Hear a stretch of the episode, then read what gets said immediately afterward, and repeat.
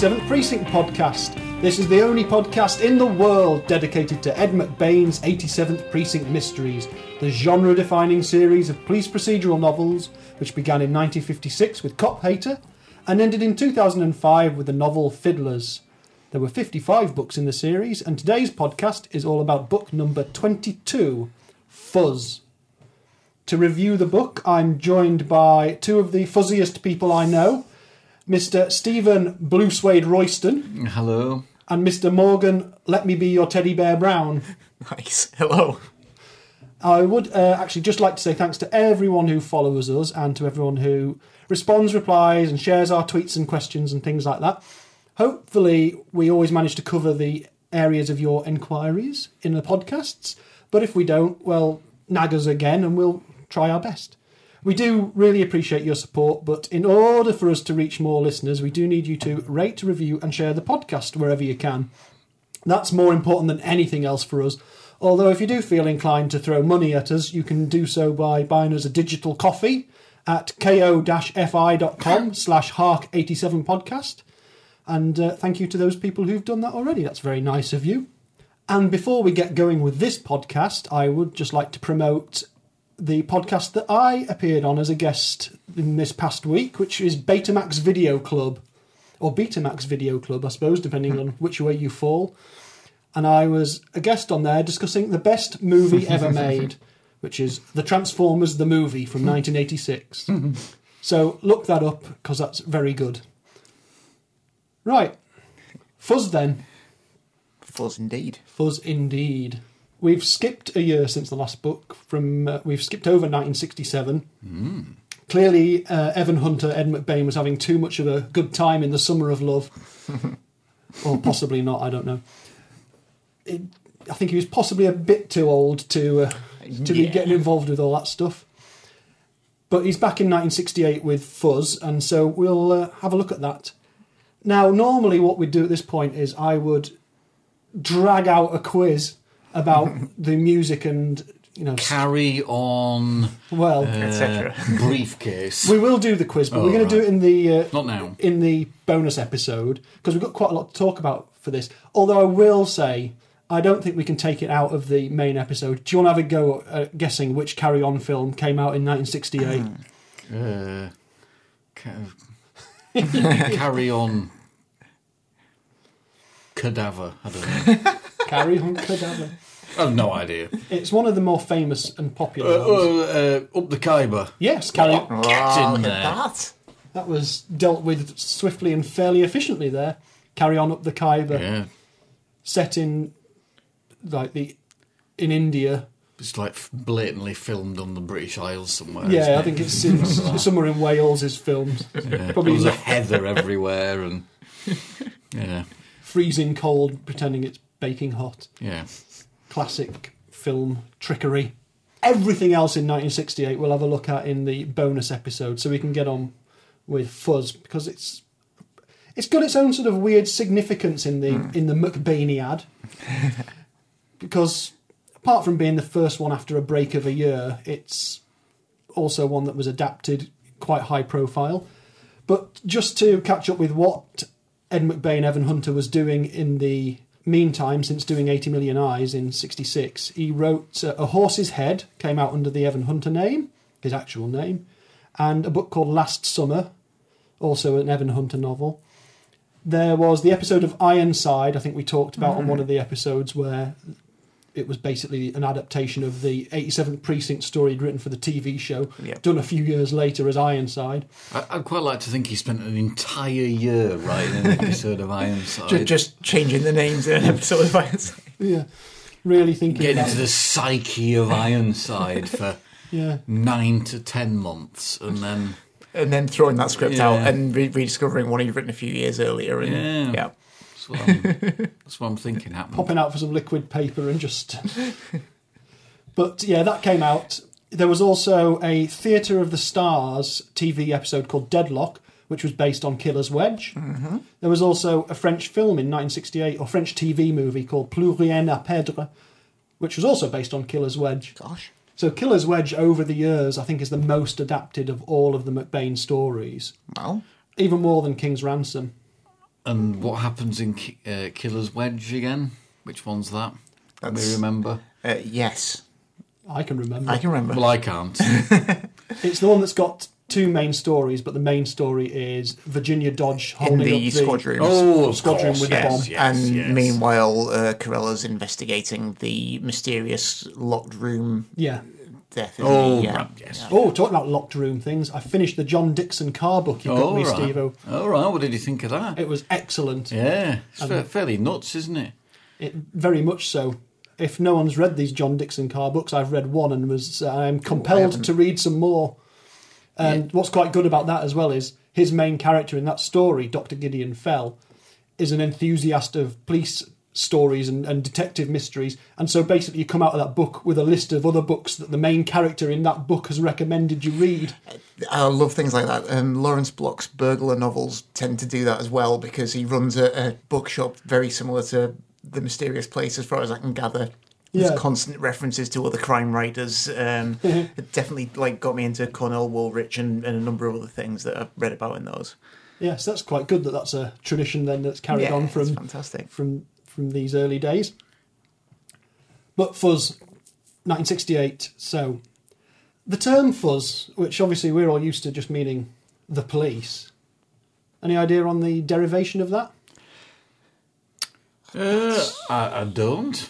It- Doesn't it try and explain it in here, which I didn't believe? Well, the the deaf man calls them the fuzz, and he sort of derogatorily says it's because they're of their fuzzy logic. and- oh, yeah, that's it. Yeah. But he's, that's not the actual derivation of it. I don't think. Oh, I don't know. Fuzz. Actually, I, it, it, it- you'd think it would have occurred to me to try and uh, figure that out before this podcast, but no, Well, strangely not. It's an odd thing because I almost didn't bother looking it up, and then suddenly I thought, well, actually, it's just one of those things I've accepted as knowing all my life. Just one of those things I, I, I think of, yeah, like police being called by sort of hippies in Hollywood versions of hippiedom. Yeah. Well, as far as I could see from the uh, the Oxford English Dictionary, defines fuzz as the earliest uh, reference they've got to it is from 1929.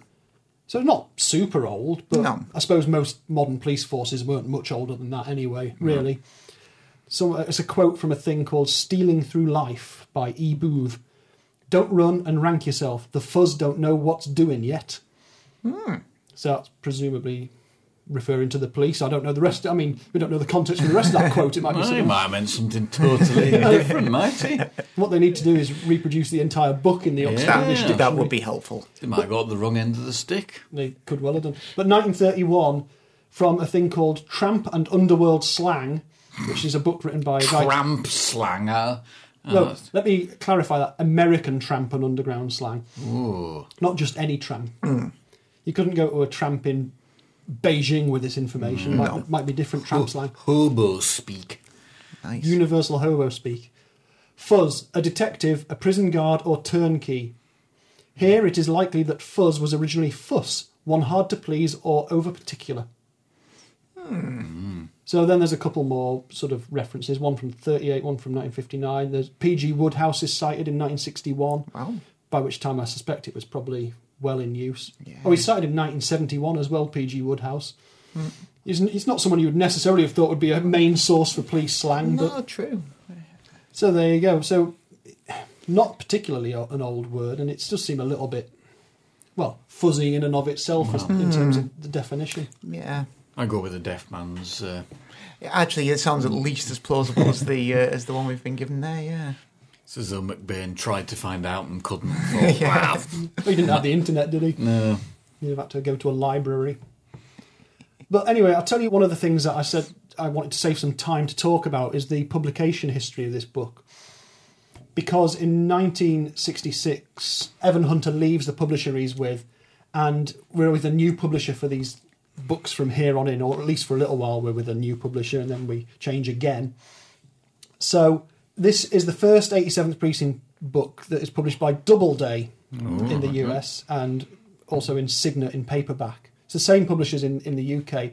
But I did find in the New York Times from 1967 a thing about an auction. So I don't know anything really about publishing No. other than it is how books come to be hmm. available to you to read. But this quote comes from a thing called American Notebook. One of the late spring's major auctions, with many publishers taking part, was for the future works of Evan Hunter. Doubleday won, bidding approximately $500,000 in advance on royalties for the next nine books. Hmm. Three of those will be novels, six will be 87th Precinct books. And it says the first Hunter book will be out under that name will be Last Summer, and the first two McBains will be called Fuzz and Shotgun. The first finished, the second nearly sto- nearly so. So what's quite interesting because it's mm-hmm. 1967, he's already written Fuzz, so he hasn't been idle. He's been writing, and Shotgun's well underway, and that doesn't come out till 69 anyway. Yeah, you get the impression he, he didn't really, wasn't really one to kind of take a year off to rest on his laurels or anything. Was he? No, I think once writing was a job for him. Ironside, or no Ironside, he's uh, not taking a year off. Blindsided by Ironside Oh, it sounds like a great episode, that doesn't it? could be a title. Might, might, blindsided by Ironside, in which he polishes his wheelchair so shiny he can blind people, reflecting light on them. I think that'd be a fine notion for a revival of the series. So it wouldn't take us a year to write an episode, would it? We'll have it done by the end of this.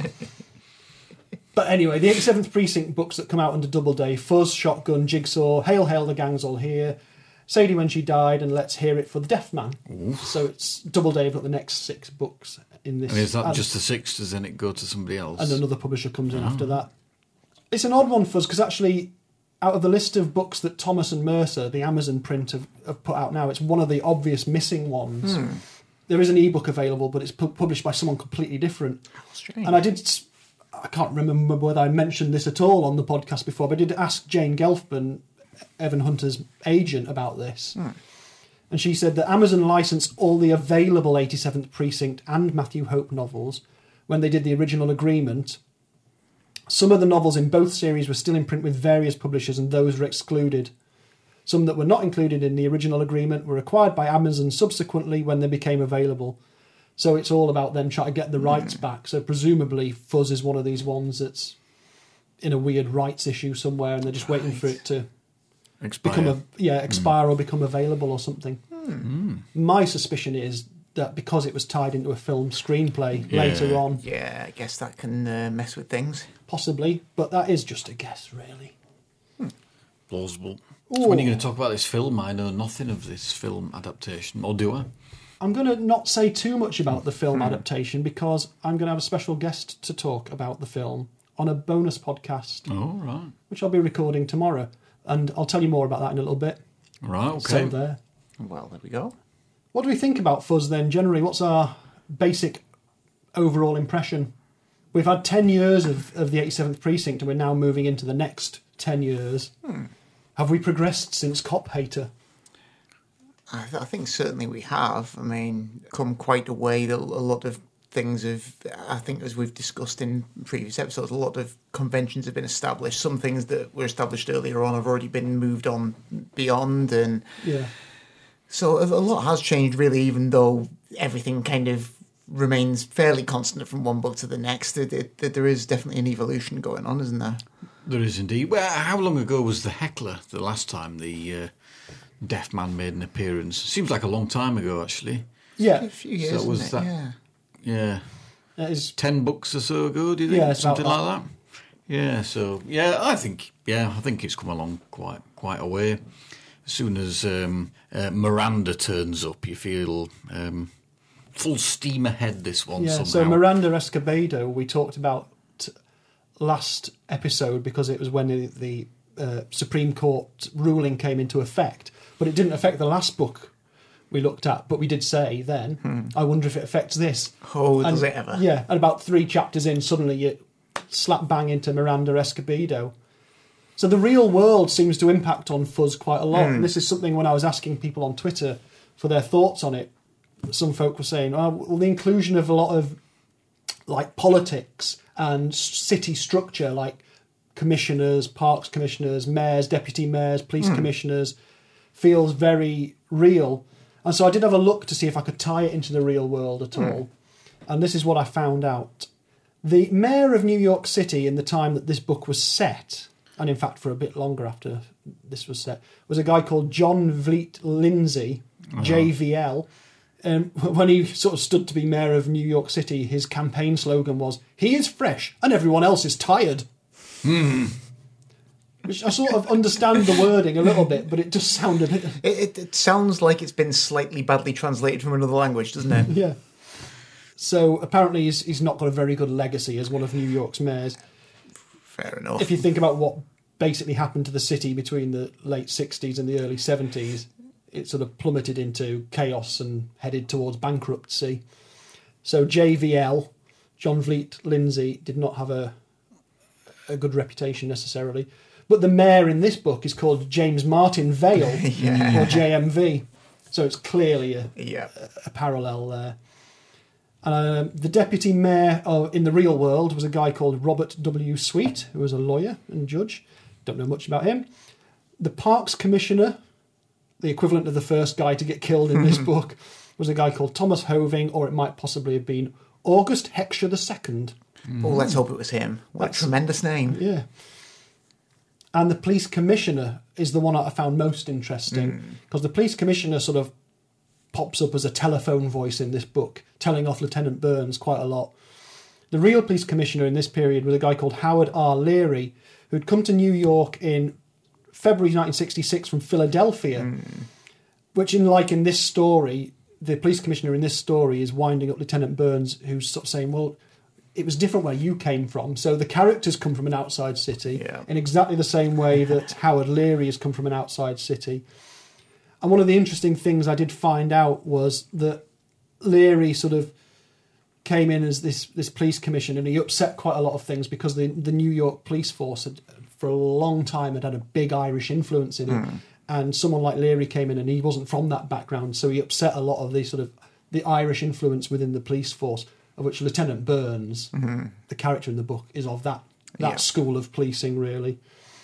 So there was all sorts of strange stuff going on there. But it's yeah very much a, a real world equivalent Yeah. in those characters there. Mm-hmm. Whether or not Evan Hunter McBain had met or knew these people and thought they were suitable candidates to be bumped mhm. off in a story, I don't know. You'd imagine he'd certainly have, have been reading about them in, in the news, and Yeah. they'd be yeah, There'd be well known people in the oh, city, absolutely yeah, especially for someone writing about crime in the city. as well. definitely. Yeah, so there was a lot of very interesting real world stuff going on there as well. Should you wish to know whether these are just stories, yes, they are, but with, with things like Miranda Escobedo being in and the city structure being there, it does reflect New York, even though it is not New York. Indeed. I mean, I think the, the books always at least sort of broadly reflect the times at which they're written, but then sometimes, like with particularly this novel, that they reflect it a bit more specifically, don't they? Yeah. I've got a few notes on particular things that happen. I hmm. wondered whether either of you have any opinions on the ass arse question. The what? The what? the ass arse I, question. I, I did did um, wonder ass. about that as I was reading, and then I, I have seen some back and forth about this on, on Twitter, so I think I know what's going on there. But it did strike me as odd that there were a lot of uh, East Coast Americans uh, saying arse a lot. Yeah. So we're obviously reading UK editions. We've all got PAN editions, which again we'll talk about more in the bonus episode. And for some reason, it stood out to me like a sore thumb in this book. He uses phrases that contain the word ass quite a lot, like freezing my ass off and the delightful getting your ass chewed out Yeah. as an expression for being, you know, shouted at or told off. When you substitute the word arse into those sense sayings, it just sounds so strange. It, it sounds daft. Are you it? getting your arse chewed out? some some horrible. some silly UK editor who who thinks, oh, British readers won't understand this. Well, that's what I don't get. How it's yeah, American vernacular, and the same goes for spellings of things like theatre and hmm. colour and stuff like that. We'd still understand it. Yeah, I, I'm pretty certain that people weren't so sort of culturally clueless that they they wouldn't have been able to figure out what ass meant in this context, and that people weren't talking about chewing a, a donkey or Yeah, exactly. That's the thing. Because the only thing you can think of is that the word ass means donkey as well. And yeah, you can't possibly be sat in, in Pan's publishing office, go checking the proofs for this UK edition and think, but will he really think that he's freezing a donkey? Maybe they, they were genuinely confused. And like, what was this? That must be a misspelling. Oh, people think, yeah. But although th- it's quite funny because yeah, the word's used a lot, which is why it stood out to mm. me as because arse keeps crumbling. Every time you turn a page, there's an There's arse another leaping, arse. leaping out at you. Right there in your face, another ass. Except on page twenty-four, where they are freezing their asses off. So that one slipped through. Arses. that slipped through the ass net. I didn't even notice. Yeah, but it's like axe being spelt with a with an e. Yeah. Like we couldn't work out that a word that's spelt ax was axe. but who am I to complain? Well, nothing I can do about it now, really. No, I suppose not. So I think we've effectively handled the ass arse situation. Thank you to everyone on Twitter who helped me out with that because obviously I don't have an American copy to refer to of, of this book, and uh, folks did kindly check and confirm ass over arse. They got off their arses. Yeah. We did assume that had to be the case, but you don't know unless you can actually check a, a US edition. Yeah. Could, could have been that the, the entire thing had been proofread by some kind of pedant, pedantic uh, Englishman and uh, subjected all the American readers to arses as well. Perhaps the uh, yeah the British invasion had been such a, a an important cultural event that even McBain was swept up in it. Yeah, it's like listening to Herman's Hermits and writing the word arse. That would be brilliant. It's a bit of a um, uh, the gang's all here sort of story. This one, hmm. isn't it? There's quite a lot of, of characters in this. Yeah, one, everyone gets the- involved. Don't There's they? a lot going on, isn't there? There sure is. and of course, chief amongst those is the Deaf Man.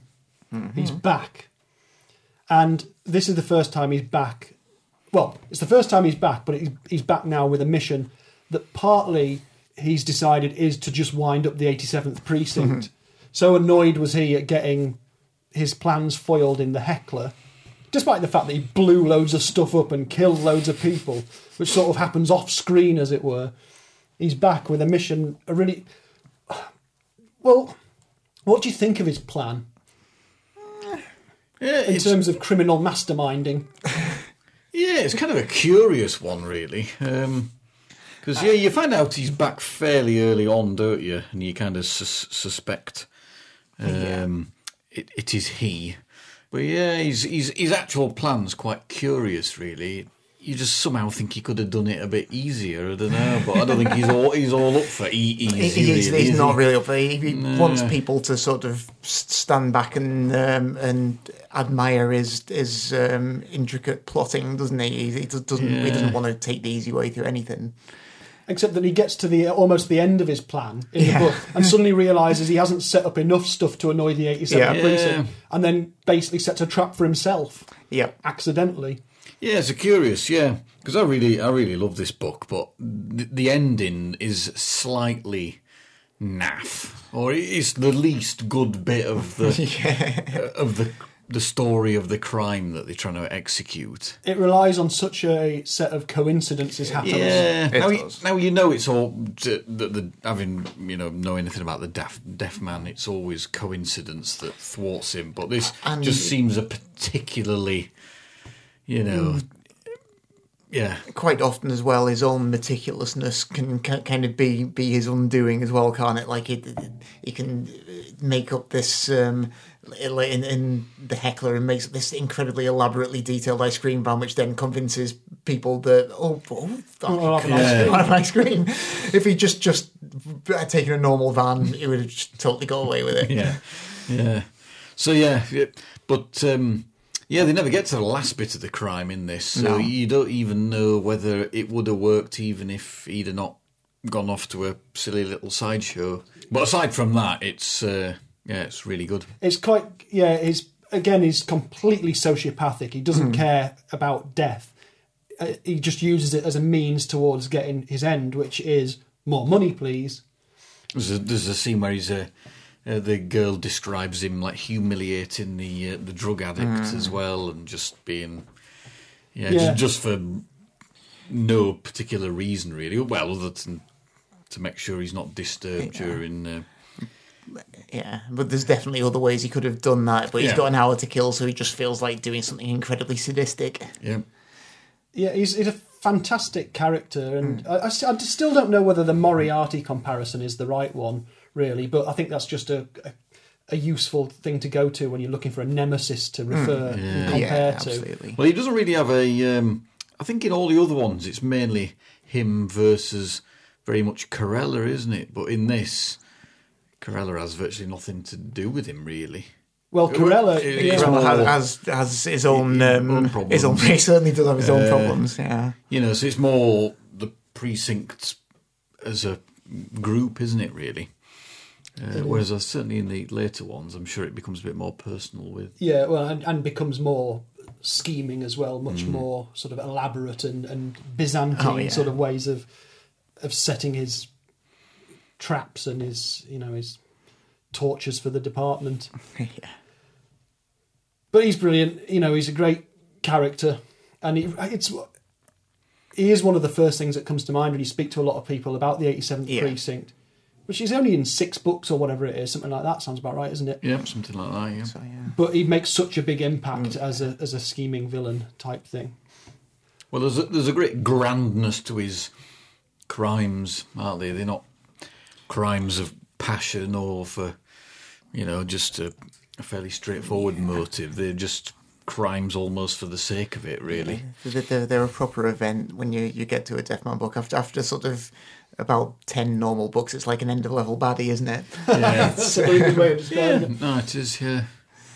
Yeah, because for all of, of me going over the parallels between the real world and police structure and Miranda Escobedo and all that stuff coming in, you can then put in, into a book The Deaf Man, mm-hmm. and he is so unlike, I assume, a normal criminal, mm. or even the ones who are super mastermind criminals in the real world. Yeah. There's no one like the Deaf Man. Yeah, I mean, all, all issues of plausibility really go kind of out the window, but you don't care because it's very entertaining. Yep. Um, yeah. But it does take the entire sort of squad to get involved in this this case. So let's establish the basic thing. There's threats made against city officials. The amount of money asked for each time goes up by a factor of ten, To stop the crimes being committed. To not- stop the not crimes. Yeah. but the crimes are still committed. Meanwhile, Steve Carella is investigating a spate of attacks on vagrants who are mm-hmm. get, basically getting doused in petrol and set on fire.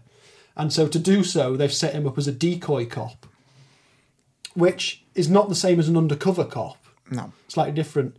Do you find anything out about decoy cops, Morgan? I, I did have a bit of a look at it with the aid of the uh, the, the articles that you sent, kindly sent me. Uh, right. I did find a couple of articles that referred sort of sideways to, to decoy cops because it's not something I think about. I think about undercover is like going into a place disguised Yeah. into an organisation or, or something like that. Absolutely. Where decoy is just more sort of just put putting policemen in either plain clothes or, or um, in a disguise and just sort of placing them in the street, basically in the area where a crime might be committed, on the off chance that someone will attempt to commit a crime, targeting them so they can arrest the criminal. Yeah. Which. Yeah, it's it's a practice which I, think definitely has been used over many decades in, in in the states, and and I think probably still continues today, in spite of obviously lots of concerns about the ethics of it. entrapment and the like. Exactly, yeah.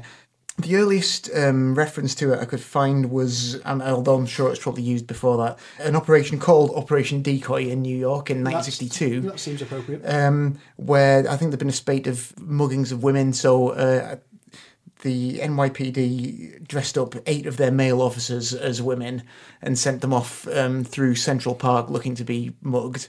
And actually, uh, obviously, several of them were mugged. um, a couple of them had their purses snatched and were hospitalised, but they did actually catch, I, I think, seven people as well. It's sort of partial success, I guess. And uh, one of the articles you sent me, I think, had it was from 1967, wasn't it? Which Yeah. referred to there was a, a character who'd been um, just stabbing people. He'd been going up to people, asking them if they had a cigarette, and when they said no, stabbing them to death, which is delightful Some way to spend your time. to, to try and catch this guy, uh, the uh, NYPD dressed lots of officers up as beatniks and derelicts, according to the New York Times, and just sent them off into r- rough streets in the Brooklyn area, just looking, wandering around, looking to be um, stabbed. Um, I, I don't think the decoys actually resulted in the arrest of, of the guy who, who committed these murders, but they did apparently uncover several other pickpockets and another completely unrelated murderer. um, so uh, yeah, the, the, the, met with some success, and uh, eventually in 1971, the NYPD set up uh, the Street Crime Unit, or what became the street, known as the Street Crime Unit, um, which is just a permanent unit just to to, to do this kind of thing, uh, largely on the subways, but also anywhere in the streets where crimes have been happening, and. Yeah. Resulted in a lot of a much higher arrest rate than than for any of the other departments of of the force, but Hmm. also led to a lot of concerns. So a, a lot of other cities set up similar forces, some of which went well, and then some of which, notably um, Detroit and Atlanta, uh, led to horrific results. I mean, um, there's, there's a, a, a scheme in Detroit called Stress. Um, for an acronym for Stop the Robberies, Enjoy Safe Streets. That's so terrible. Um, it's, it's, it's appalling. Acronym? It's a- Acronym It's a terrible acronym, ter- terrible thing. Basically, it just gave a lot of dodgy, racist white officers um, carte blanche to um, execute black petty thieves. Yeah. Uh, so I think yeah, nine people were fatally shot in in the first eleven months, and um, the state represent- representative Jackie Vaughn um, described it as obvious genocide against blacks. Bloody hell. And it was shut down shortly afterwards. I think in, in Atlanta, a similar thing. Uh, Twenty four civilians were were shot dead Good grief. whilst attempting muggings. So so, so it's a syst- a decoy cops on the streets is a system that works, but is massively open to abuse. massively open to abuse. And I think eventually the New York Street Crime Unit was shut down after a couple of high profile uh, incidents in the 1990s, one of which involved rapper Old Dirty Bastard being arrested. Um, Wow. it just uh, hadn't done anything. I think he, he, he- he had his phone out and someone, uh, an officer claimed that he'd pulled a gun. Oh, well, it's not Um, like that doesn't happen all the bloody time. Um, yeah, so I think eventually in 1999, uh, after many cases of racial profiling um, and many um, unlawful shootings, uh, that was uh, shut down. But I think even since then, there have been instances of decoys being used. It's, Yeah. it's an odd thing. So yeah, so, so that's the tradition in which Steve Carella is is placed in this in this book. He's out as a decoy, a wino, looking to be set on fire, which of course happens. Hmm. and not only does that happen, but there's, they very quickly bandage him up and send him back out on the streets again. Yeah, it's a bit nuts that. He's in hospital one day and then the following day he's back out. And then, Yeah, he's fine. Yeah, he's Off he fine. goes, gets set on fire again. and the next time he's out, he gets the snot kicked out of him completely. It's just McBain loves to torture Carella. He's like the hero character. He's the one you love, but almost every book, or at least every other book, something terrible happens to him, and he ends up in hospital. And in this book, quite cunningly, actually, while he's in hospital, that removes him out of the story when they're trying to identify the person who hired the room from where the first uh, the the Parks Commissioner was shot, and he gave his name as Mort Orecchio. Oh, yeah. Whereas if Carella was there, because he's an Italian guy, he would have known that that's that name just meant dead ear. Yep. But cunningly, he's put him out of the story. He's in hospital, out of the way, and Patrolman Genero. Yes. So he's got a, quite a big role in this as a new character. Re- well, he's not a new character really. He's been in lots of books Yeah, he, he crops up from time to time, doesn't he? but he's, he sort of turns up in this Yeah. on his uh, way up the ranks. Bless him. Yeah. His moment in the. What a hero. Yeah. Yeah, yeah. so he first. It's first great how he manages to never tell anybody quite what happened. when Carella's grilling him because they're in hospital at the same time, and he's, you get the feeling he's he's kind of he's sniffing out something's not quite right about this gunshot wound, isn't he? Yeah. And you kind of think, yeah, does he know? Or, but he, he kind of never says anything. Well, the central premise of this whole story is that the, the police are inept. This is what the deaf man's founding is his whole plan on is that they're so inept that they'll never be able to stop him, and all they do all the way through this book is prove him right. Yeah.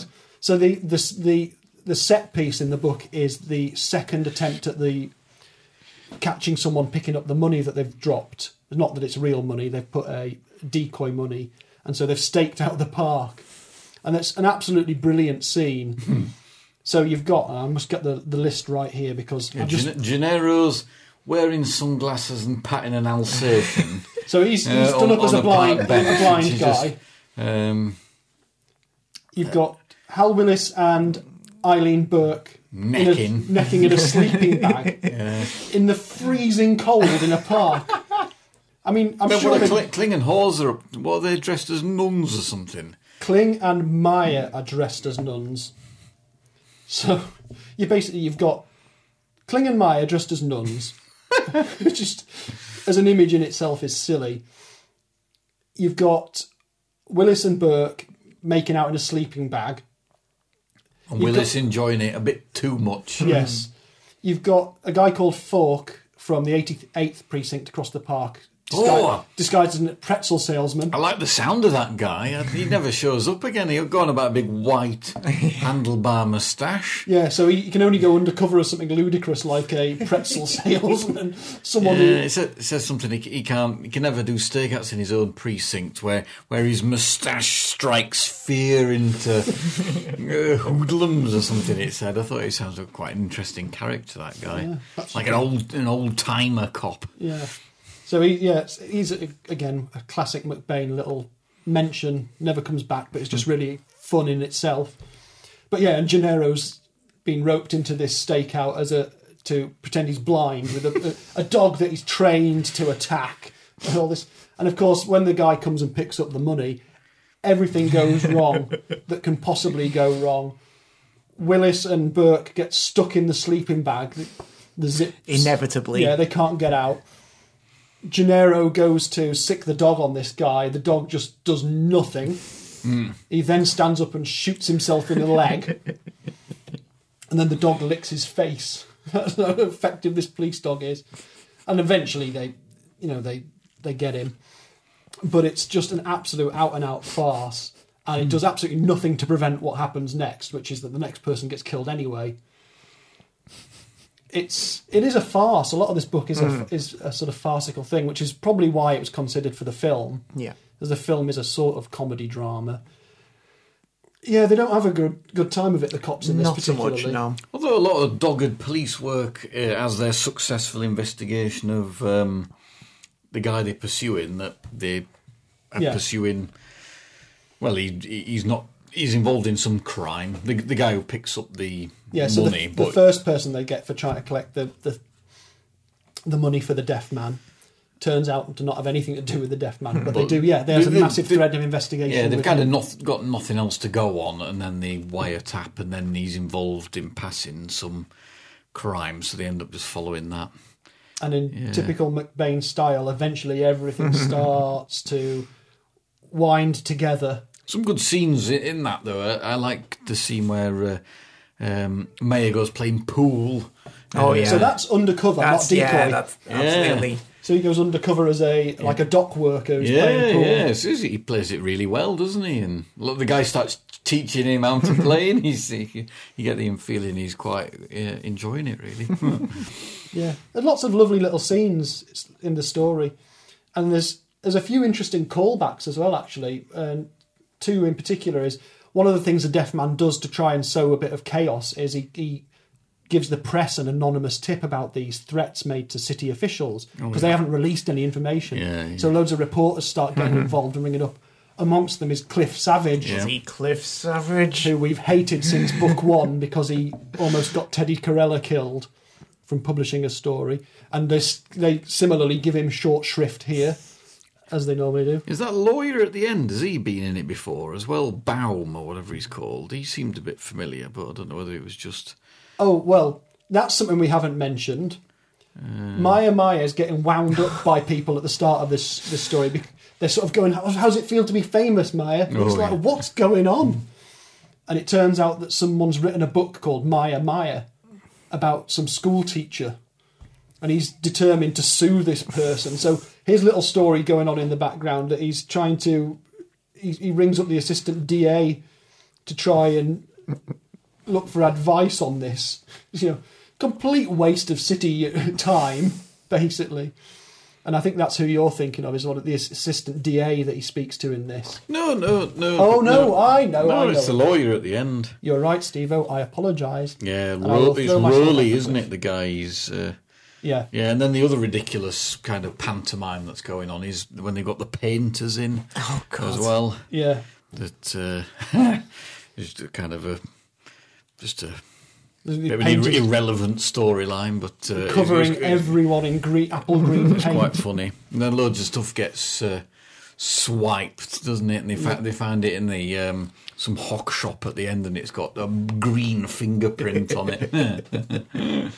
Yeah, it's a busy book. This. yeah, well, Yeah. it is. Yeah, But one of yeah one of the other things I spotted, and this I've got to give a shout out to our friend Stella here for saying, is this a reference to something? And I found it when they pick up the second guy who collects the fake money. He says about meeting someone at a place uh, outside a cinema called the Corona, a boarded up cinema, and he keeps saying, "You know the place? A cop got shot outside there once." And I was trying to work out where it was because I don't think that it's named, but in Cop Hater, in the very first book, in the very first chapter, the very first death is Detective Mike Reardon in Cop Hater, and he is gunned down outside of a boarded up theatre, movie theatre. So that is a proper McBain Easter egg throwback to the first book. And I don't think it's named, but it's got to be that because that's the only place I can think where a cop was is, is gunned down Ah, outside of makes a movie theatre. Perfect sense. I don't know whether you were saying a very busy book. I don't know whether we can get the uh, the bingo card that one of the listeners prepared, but I reckon this book would nearly score one hundred percent on that. Yeah, it's, On it's the, got uh, tons of stuff. It's Yeah. got a lot. Even if it doesn't necessarily dwell on them very long, sometimes there's uh, um, yeah, there's so many. Well, it's, they've Li- definitely got the comedy characters in there Oh, as yeah, well. So yeah, not just the paint, plenty. the painters. You've got Sadie the Nut, who is a serial oh. rape confessor, Yes. comes in and confesses to having seen this rape artist, Who wears a calls him. cape and a dinner jacket? and undoes his flies slowly, so she doesn't scream until he's, you know, And Andy Parker has to go out on the stakeout or something, and they all claim it's him. There's lots of him swiveling in chairs as well in this. yeah. So He's really- such an Im- immobile lump for the most part that the painters almost cover him in a cloth and just just leave him there.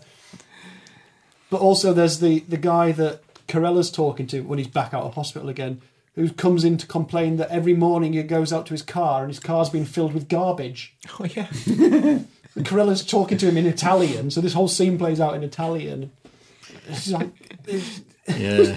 every morning I wake up, someone's just filling my car with garbage, and we're just left with that. There's Yeah. no no resolution. No. It's just one of those weird things that happens in the eight seven.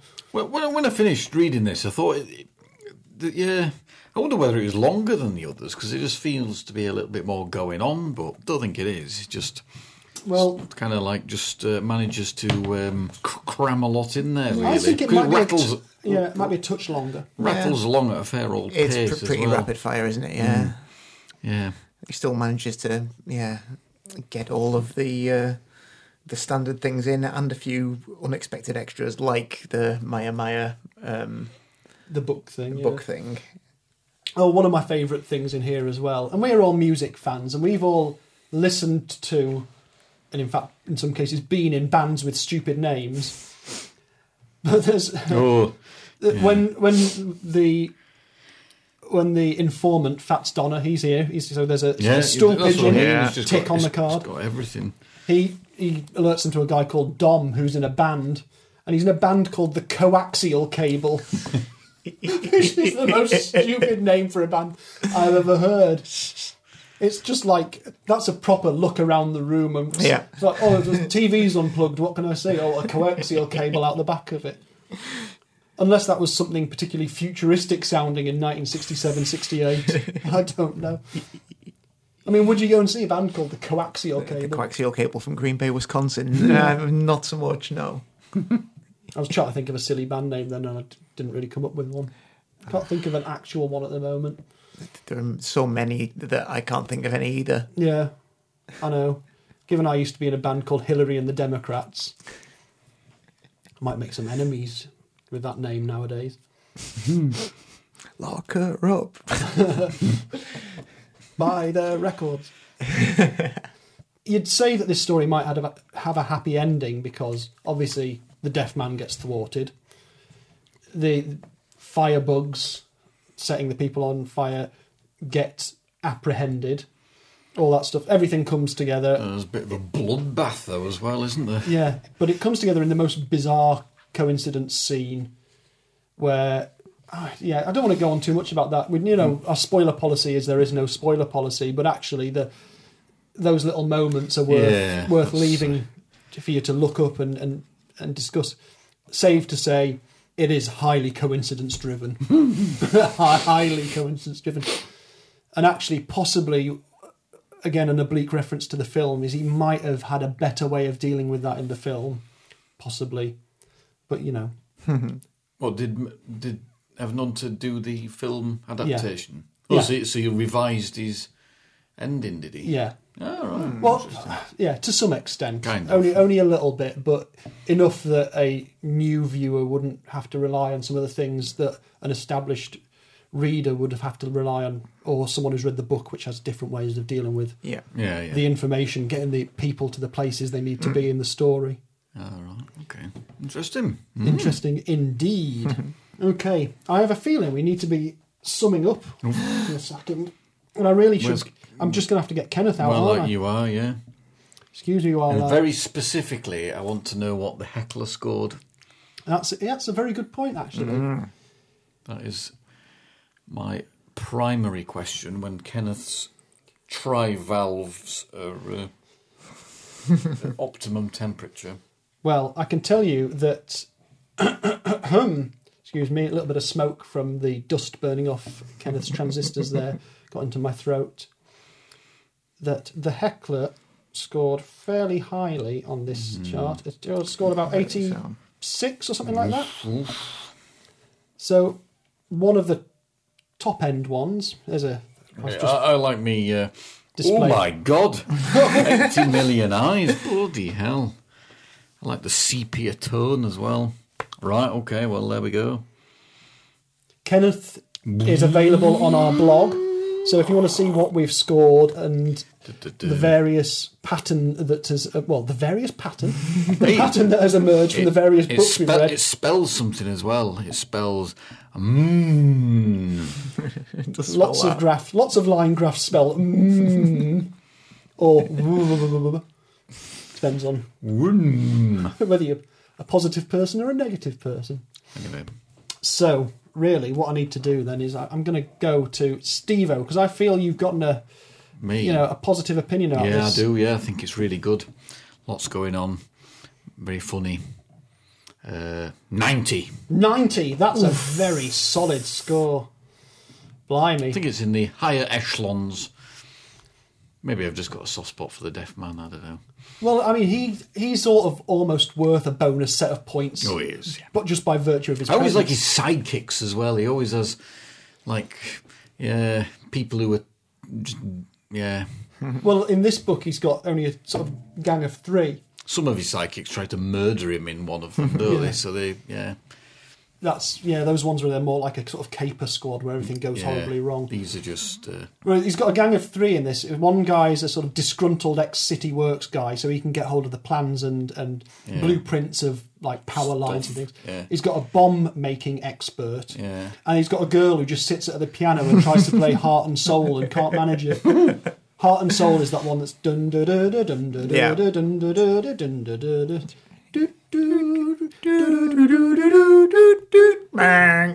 As Yeah. her version goes. So yeah, that was a lovely rendition. Well, It was. So yeah, I'll go. I'll go nice and high, So you've just gone, in case you've you guys push it down a bit. Well, I'm going to go for not 90, but I'm going to go for 80. The only reason being that the I think the coincidence at the end does make you sort of go a, a bit sort of pa. But I do generally generally like the tone of the thing. It is more comic than many of them. It's it is funnier. You can also see the uh, coincidence a little way off in the because I couldn't quite remember how it ended. Although you you always remember that he gets by coincidence, but when where the where the the person's MV what's his initials Uh, JMV. JMV you just thought suddenly, hmm, that's a bit weird. What? Why? Why is it not a name and initials? And yeah, so you do see it coming some way off, really. That Yeah, it's, that, it's that a, will be bit of an odd one. Yeah, But like I say, yeah, it's a good, it's a, it's a m- sort of a more comic novel. Although the actual threats and things are still very real world. still fairly high death count, isn't it? Yeah, and there's a lot. You know, the the, the setting Fire to Vagrants is a really horrible story. It is really and, horrible. Yeah. and the sociopathic nature of the Deaf Man is just you know something to behold. I like Byrnes and his um, conversations with officialdom as well. They're, they're, they're quite well done. When he gets his arse chewed out. Yeah. So, what, what about you, Morgan? Um, yeah, I mean, I, I, I, I agree with you a bit about the coincidental way everything coalesces at the end. Eh, but you know, that that's fine, really. I do enjoy it. There's a lot of cool stuff going on. I feel like because there's so much cool stuff going on, the Deaf Man's kind of part of the plot almost gets a little bit sidelined more than it would in an, in any other book that he's in. Yeah, I, I like yeah. it when you get a bit more of like the background of, of his stuff. You get a bit more of the kind of development of the plan. And because sometimes those those Deaf Man novels can feel a bit more like something like a, a sort of um, Richard Stark kind of novel where you're seeing it from the kind of criminal's Yeah. point No, of view, that's- and that, that's uh, I love that. And you get a little bit less of that in this, so I can't rate it as highly as the Heckler. I think I'll go with eighty as well.